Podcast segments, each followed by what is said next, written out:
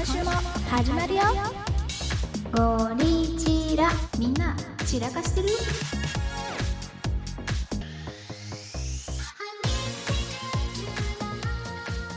この間さうんうん同期の家に遊びに行った時にちょっと不思議な体験したから聞いてほしいんだけどいいうんうん聞きたい聞きたいなんかね職場の仲いい人たちと飲もうみたいな感じになってうんうん同期の家に56人ぐらいで集まったんだけどその私の同期都内の絵に描いたようなタワマンに住んでる子なのねおお勝ち組やないかそうもうザ勝ち組みたいな家に住んでるわけよで私だけちょっと仕事が長引いちゃったから1時間ぐらい遅れて行ったわけよね、もうみんな先にパーティー始めてるみたいな状況でで私だけがタワマンのエントランスに一人で後からついてでうん最初にさオートロックで、まあ、ちょっと回数ぼやかすけど3020みたいな感じで、うんうんうんうんその30階の20番の部屋みたいな感じでオートロックで押すやんうんうんどうぞってなって入ったわけ、うんでそしたらエレベーターホールまでの道のりがめっちゃ長いわけようわあタワマンあるあるですそうタワねマンあるあるで国際展示場なのっていうぐらい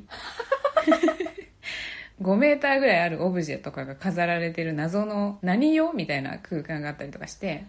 あるあるよね住宅じゃないんじゃないいやそうでそうそすうかみたいなそしたらもう一回オートロックが広い空間を経て、さらにまたセキュリティをかけるんだよねわかりまますだエレベーーター乗ってないんだよ、敷地面積何平米だうよ、ん、でも中で迷うぐらい歩いてんのにまたなぜかオートロックがあったわけよ、うん、うんうんでそれを打ち込もうとしたらその内側から小さい多分3年生ぐらいかな小学校3年生ぐらいの男の子がバーって走ってきてでそのガラスのオートドアを内側からこう開けてくれたわけよっうんうんうんたまたま出てきたってことでしょてことだと思ったのよ開けてくれたというかその時ははいはいはいなんだけどその子が「うん案内しますよ」って言ってくれたの私に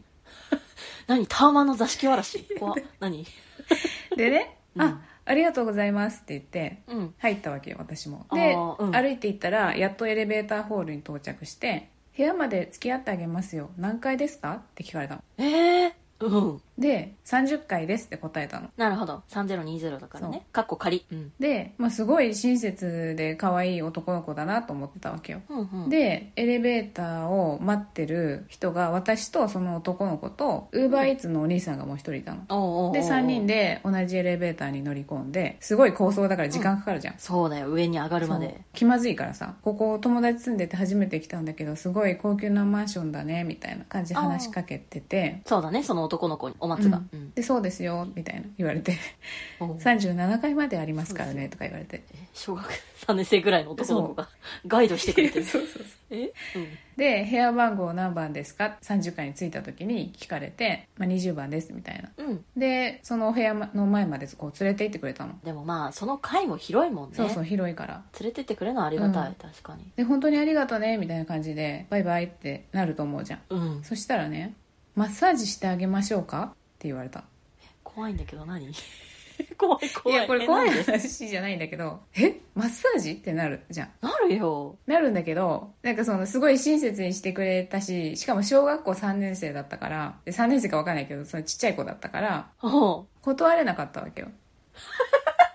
おうで断れずに同期の玄関先でしばらくマッサージされてたのねえ、何手のひらとかいや何肩肩どこをあ、肩を、うんなんでえ、なんで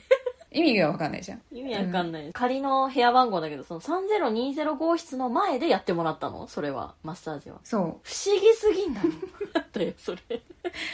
えなえ何これって思ったんだけどうん。ちょっとやめてよとかっても言えないからそのままマッサージされててシュールすぎるよ。でそしたら多分私とその男の子が喋ってる声中から聞こえたっぽくてはいはいはいはい。で同期が中からパッて出てきた瞬間にその男の子が走ってさーっていなくなったのねおうえ何何今の子みたいな感じになったんだけどその同期もそうだよね。うんでも風の速さで走り去っていったわけよで私はすごい子供ながらに人をもてなそうと思ったら、うんマッサージっていう発想になったのかなとかさ、うんいうふうに思ってたんだけどこれをその会社の仲いい人たちにその場で話したら、めっちゃ怖い話みたいな感じで聞かれていや、そうよ。私も、なるよ、なるよ。 「え何何何その話怖っ」みたいなうん。この話怖い話なのかなそうだと思うけど。あいや、お待ちとしては不思議程度ぐらいで思ったのーうん。いや、全然怖いっていう発想はなかったの、その体験してる最中は。ああそっか、うん、すごいこんななホスピタリティにあふれた小学生もいるんだ今時って思ったわけよあまあねなんだけどこれを人に話せば話すほどすごい「え何その話」っていう反応されるから確かに意味わかんねえ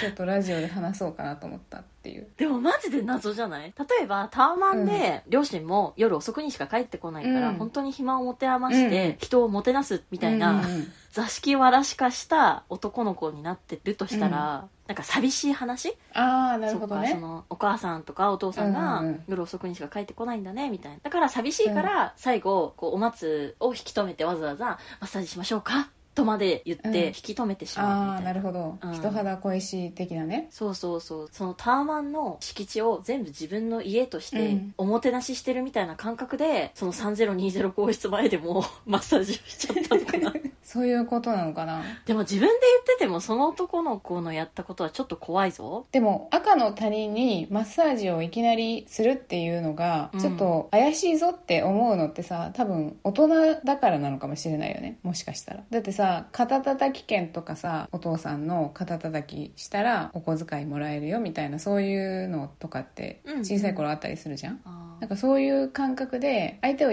喜ばせようって思った時にうんうんじゃあこの小さい僕がこの妖怪に対して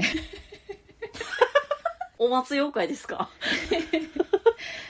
この年上のねうんうん女の人に対して何ができるかなって純粋に思いついたのがマッサージだったのかなと思って確かにねまあでもちょっと不思議かでもそれでもだから例えばその男の子のご両親だったら、うんうん女の人だからお松が、うんまあ変な人じゃないし自分の息子がね話しかけてもあそうやって助けてあげてるんだまあまあよかろうってなるかもしれないけど、親御さんによってはさ「いやそんな知らない人に声かけちゃダメ」っうんうんてなうるん可能性もあ人るもよ多いねはずじゃん。てかむしろさそんなタワマンに住むような子だからうんどっちかというとそういう教育を受けてる可能性が高そうだようね、んうんなのにその距離感ってすごくない確かにどういう大人になるのかなってちょっとその子の将来に興味湧いちゃったもんね確かに将来も気になるけど、うその男の子の今も気になるよねどうやって遊んでるんだろう親御さんはどんな感じなんだろう友達はいるのかなみたいなそうそうだよねうん、でもさもう一個さその話で面白いのはさ、私も言っちゃったけどなんで怖って大人は思っちゃうんだろうねっていうのそうそうそう体験した本人は別に怖いとは思わなかったわけよその時はねがだけど、その話をいろんな人にすると「うんえ何その話怖」っていう話され て「えもしかしたうんらこれって怖い話なのかな」って思い始めるっていう感じだったんだけどねうんうんだってこれってさただ単に親切な人がいて家の前まで案内してくれて、うでんしかも肩をマッサージしてくれたよっていう話だからねこれうん 絶対最後のフェーズおかしいんよな でもマッサージしてくれるのやっぱ絶対おかしいんよな確かにそこだよねやっぱいやだから人との距離の詰め方とかっていうのも知らず知らずのうちに身についていくものなんだなっていうことだよねきっとまあそうだねん、だってそれをさ大人になってやったら何少年ってなるわけじゃんああ、そっか。だからその入り口だってことだよね。その男の子がマッサージまでしちゃったのは、今後、まあ、修正されると言いますか、うん距離感を学んでって、あ、あの時は、白のお姉さんマッサージしてあげたいなと思ったけど、変に思われたかもしれないって大人になったら、その男の子は思うかもしれない。うん学んでいく過程に私はいたんだけど残念ながらうんうんうんうん私はそれはちょっと普通じゃないよとかっていうことは言わなかったってことだよねまあ、そっか。でもそれはちょっとそれはそれで嫌な大人だよねだってああ、いいじゃん両親でマッサージもしてあげるって言ってんだからっていう話そうね。えー、でもそれはまた警戒心があるなしみたいな話になってくる気がすんな。ああえ私に警戒心がちょっと薄いんじゃないかっていう問題ってことそうかも。怒られたいや、ちょっと上げ足を取るけど、お松は小学校3年生だから、もう完全に油断をしてるようにも聞こえちゃうわけですよ。ああでもそれはそうかもあいざとなったら自分の方が力が多分強いっていうことがあるから警戒心は低くなってたかもー、そうだよね。うん多分さ、周りの人が、え、怖怖っていう風になったのは、うんうんうんみんな周りの人は、とはいえ、もし、その小学校3年生が、ただの小学校3年生じゃない可能性も0%じゃないから、うんそれはその武何器かを持ってるとかそうそうそうそうそうあそあうそうかっていうところで優しさが裏目に出てお松に危害がなっちゃったら、うんやべえじゃんっていう心配だったんじゃないそういうことなのかなそういう意味でなんか普通に考えたらそうはならないよねっていうことが起きたことに対して漠然と怖い怖いって言ってるっていう側面もあるかなと思ったよね、そうね、うん大部分はそうだと思う、うんうんうんんその男の子がどういう意図かっていうことも含めて、全部全部わからない大人ってさ大人になればなるにつれうんわかることが増えてくのに、それでもなおわからないことが出てくるとさ、うんうんちょっとすぐ怖って言っちゃうじゃん何を考えてるか分かんない意図が分かんないってなっうたん瞬間に怖い怖いってなっちゃう、そうそうそうそうそうああでもそれな気がするよねそう案内してくれたことは本当にいい子なんだよいい子なんだけど、小さい子供だったから警戒心は低いっていうのは分かるものの、うんうん分からないエリアの方が親切と天秤にかけても、うどうしても なんだろう分からない部分の方が重いから、うん 天秤がお松的にはその親切が勝ってマッサージまでさせちゃったのっていうところに、うん私はびっくりした ねそこでちょっとお松怖いよ気をつけなっていう気持ち、うあーん、えじゃあイクミだったらさそれどうして た肩マッサージしてあげようかって言われたらいやここまで案内してくれたしマッサージしてもらうなんてもっと申し訳ないから、うん全然マッサージしなくて大丈夫だよって伝えるかなそれが正解 かそうかでもさよく考えたら場所の問題なのかもしれないな例えばさ鎌倉のバスターミナルみたいなところでまさに私も同じような男の子がなんとか寺に行きたい人は何番バス乗り場に乗ってくださいみたいなのをものすごい案内してる男の子が一人いたの、うん可愛いねそう可愛いよね何あの子ボランティアかな一人で頑張ってて偉いねみたいな乗客はさ、うんうんすごい微笑ましく見てたんだけど、それってバスターミナルがパブリックなスペースだから、うんうんうん問題がないな優しいな何なんだろうあの子わけわかんない部分は確かに多いんだけど、まあ、小さい男の子だし親切なガイドをしてくれてるから、うんうんもうすんなり微笑ましく見れるんだけど、うんうんやっぱりそもそも住居っていうすごいプライベートな空間の中で男の子だろうと大人だろうと案内してあげますよって突然現れる時点でちょっと怖いと思うのかもしれない私はプライベートな空間だからでも確かにそういう観光地でさ男の子がそうやって案内しててでそこうんで肩マッサージしましょうかって言われたらちょっと笑っちゃう感じもするもんね確かに 多確か分にそれでいうんうんうんいって言わないよねえそんなサービスまでしてくれるのバスガイドさんがみたいなうんみたいな感じでノリで受け入れる可能性は高いよねそうそうそうそうそうかだから場所かでもその場所場所によって人の感じ方が違うっていうのをうん、多分小学生だとまだそこまで分かんないんだろうねきっとそうだね、そうだねだから純粋にタワマンの教養廊下の玄関前でもマッサージをするっていうことなんだよねきっとうん、結局そのパブリックなスペースとプライベートなスペースっていう概念うんがまだちっちゃいからなくって、うんうんうんっそうねだから1階のエントランスからもう全部俺の家だって思ってるかもしれないていうかもう外も内もないっていうか別に場所によっうてん挙動を変える必要があるかどうかも別に分かってないのかもねああそうだよねあだからお松はそこを その肩のマッサージをしてくれた時もうなんとなく無意識でそれが分かってたから、別に怖いとは思わなかったのかなああでもそうかもその空気感みたいなもので、なんとなくこの子は多分そういうところがまだ分かってないゆえのこういう行動だから、うん大人が急にマッサージしてあげますよって言ってきてるのとは全然違うっていうことがなんとなく分かったのかもそうだねで周りの人たちはその男の子に会ってないから「え怖怖」と言うしかないみたいなうんうんうんそうなんじゃないかな本当に不思議な話だねこれいこんなに長く話すつもりじゃなかったけどやでも面白い話だと思うねまあでもタワマンかうん子供にとってさ最高の遊び場なのかなそれとも全然面白くないのかなどうなんだろうねでも一見憧れるじゃんやっぱりタワマンに住んでるよとかって、うーんまあ花火大会とかよく見えるんだろうな羨ましいとは思うよねうん、30何回みたいなそういうところからの夜景ってさうん表現しづらいんだけど全てを手に入れたみたいなそういう気分になってさああ逆に寂しい気持ちになならないなるほどなんて言うんだろう孤独を感じるっていうかそっかってちょっと思っちゃったその夜景が毎日見れるんだもんねそういう気持ちにはなるだろうねなんかたまに高層ホテルの上の方のレストラン行ってそこから見える夜景が綺麗だなとかだったらそんな寂しい気持ちにはならないと思うんだけどうんもう毎日それが見れる家で過ごしてる時にそれが普通に見える場合にさ人間満たされるとうんうん表現難しいんだけどその先があんまりないみたいな気持ちになってそうだよねその全てを手に入れてしまったからこそ、うんじゃあ次の目指すべきところがなくなってしまったみたいなそうそうそうそうそういう気持ちかも、それでなんかちょっと虚しい気持ちになるのかもこれが夢にまで見たなんならみんなが憧れる生活を手に入れたってなった時に、その夜景を見てあれ私が手に入れたかったものって何だったんだっけっていう虚無感に襲われそう、うん全てを手に入れたがゆえのうん虚無感なるほどねまあ手に入れてから言えよって感じなんだけどね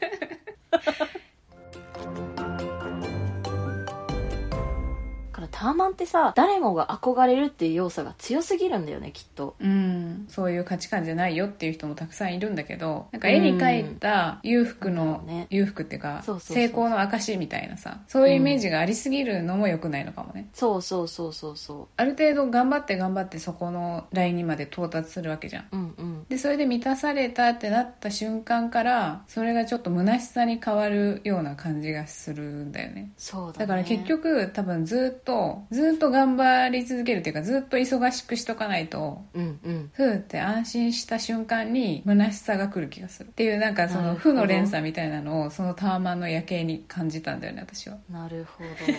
なんか多くの金持ちは一回そういうのを通ってそうだよねうんそうそうそう孫正義とか さ全てを手に入れると逆にじゃあ次に何を追い求めようっていうことに陥りそうだよねそれって結局あれなのかな目標とかさ目指すべきものみたいなのを失った瞬間に虚無感になっちゃうのかなでもそうなんじゃないかなでもそしたらさ手に入れましたじゃあ次はどこを目指すかって言ってさずーっと何かを目標に掲げながらそこに向かって頑張り続けないといけない人生ってことだよねそうそうそうそうそずっと忙しいじゃんもうそれはういやそうなんだと思うよ最悪そうなんだっけな ZOZO タウンの前の社長のさ、うん、前澤さんあ前澤さん前澤さんも月に行って、うん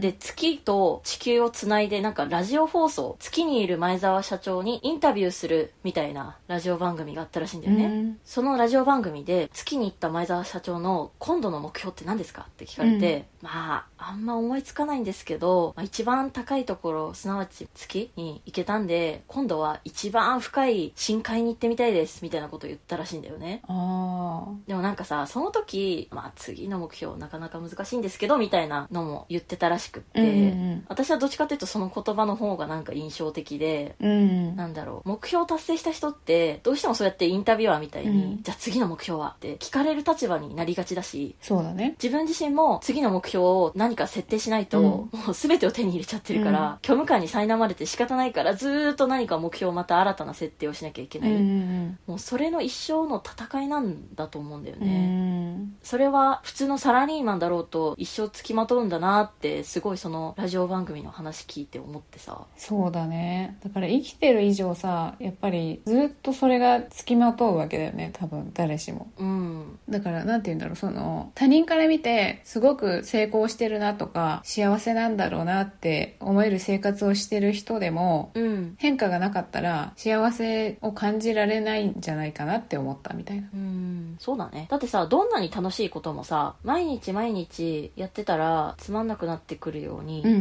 人間って慣れる生き物だから、うんやっと幸せが手に入ったっつってもそれが毎日毎日続いてしまったら、あなんか普通うん自分にとって普通みたいうなん感情に陥ってしまうよねどうしてもねそうそうそうそうって話かまあそううね、んなんかそれを感じたうん、なるほどうね、ん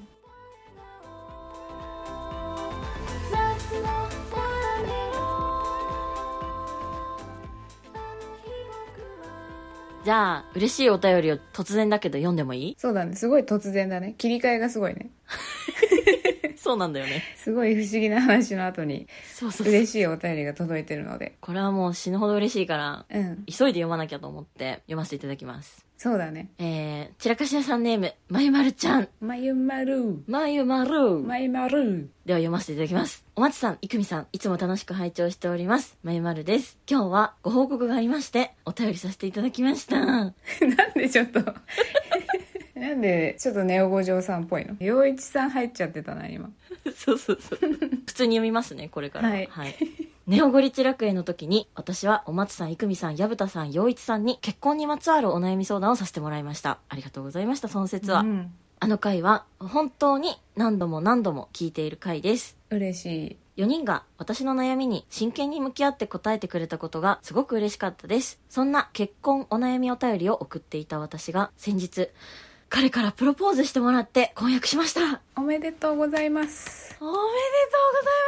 すそうお悩みの内容が結婚する意味って何なんでしょうかっていう内容だったんだよねそうだねネオゴリチ楽園に送ってくれた内容が、うんで、そこで4人が激論するっていうのがうんうんついにそうだよ、ね、婚約をしたとっ、て報告してくれるの感慨深いよねマジで、ね本当だよね私のお悩みに真剣に向き合ってくださった4人にはどうしてもきちんとご報告をしたいなと思いましたまた今後の夫婦生活での愚痴や悩みはお便りさせてもらいますので今後ともよろしくお願いしますそしてこれからも配信楽しみにしておりますまたお二人とお会いできる日を楽しみにしておりますといただきましたありがとうございます本当嬉しにいおめでとうそうだよね愚痴や悩みがたまる日もあるでしょそうですよ今後はねううんあのまゆまるちゃんの彼氏さんはゴリちゃん聞いてくれてるんだよねそうそうそう言ってたよ ねだからあれでしょゴリチラを通して愚痴を言い合うかもしれないってことでしょそうねだからゴリチラで 夫婦喧嘩を取り戻今後は両方のね言い分を聞くっていうねちゃんとまゆまるちゃんからこういったお悩みが届いてるけど、うんさん猶予あげるからお便り送 ってつってあごあ名前言っちゃった名前言っちゃダメだよ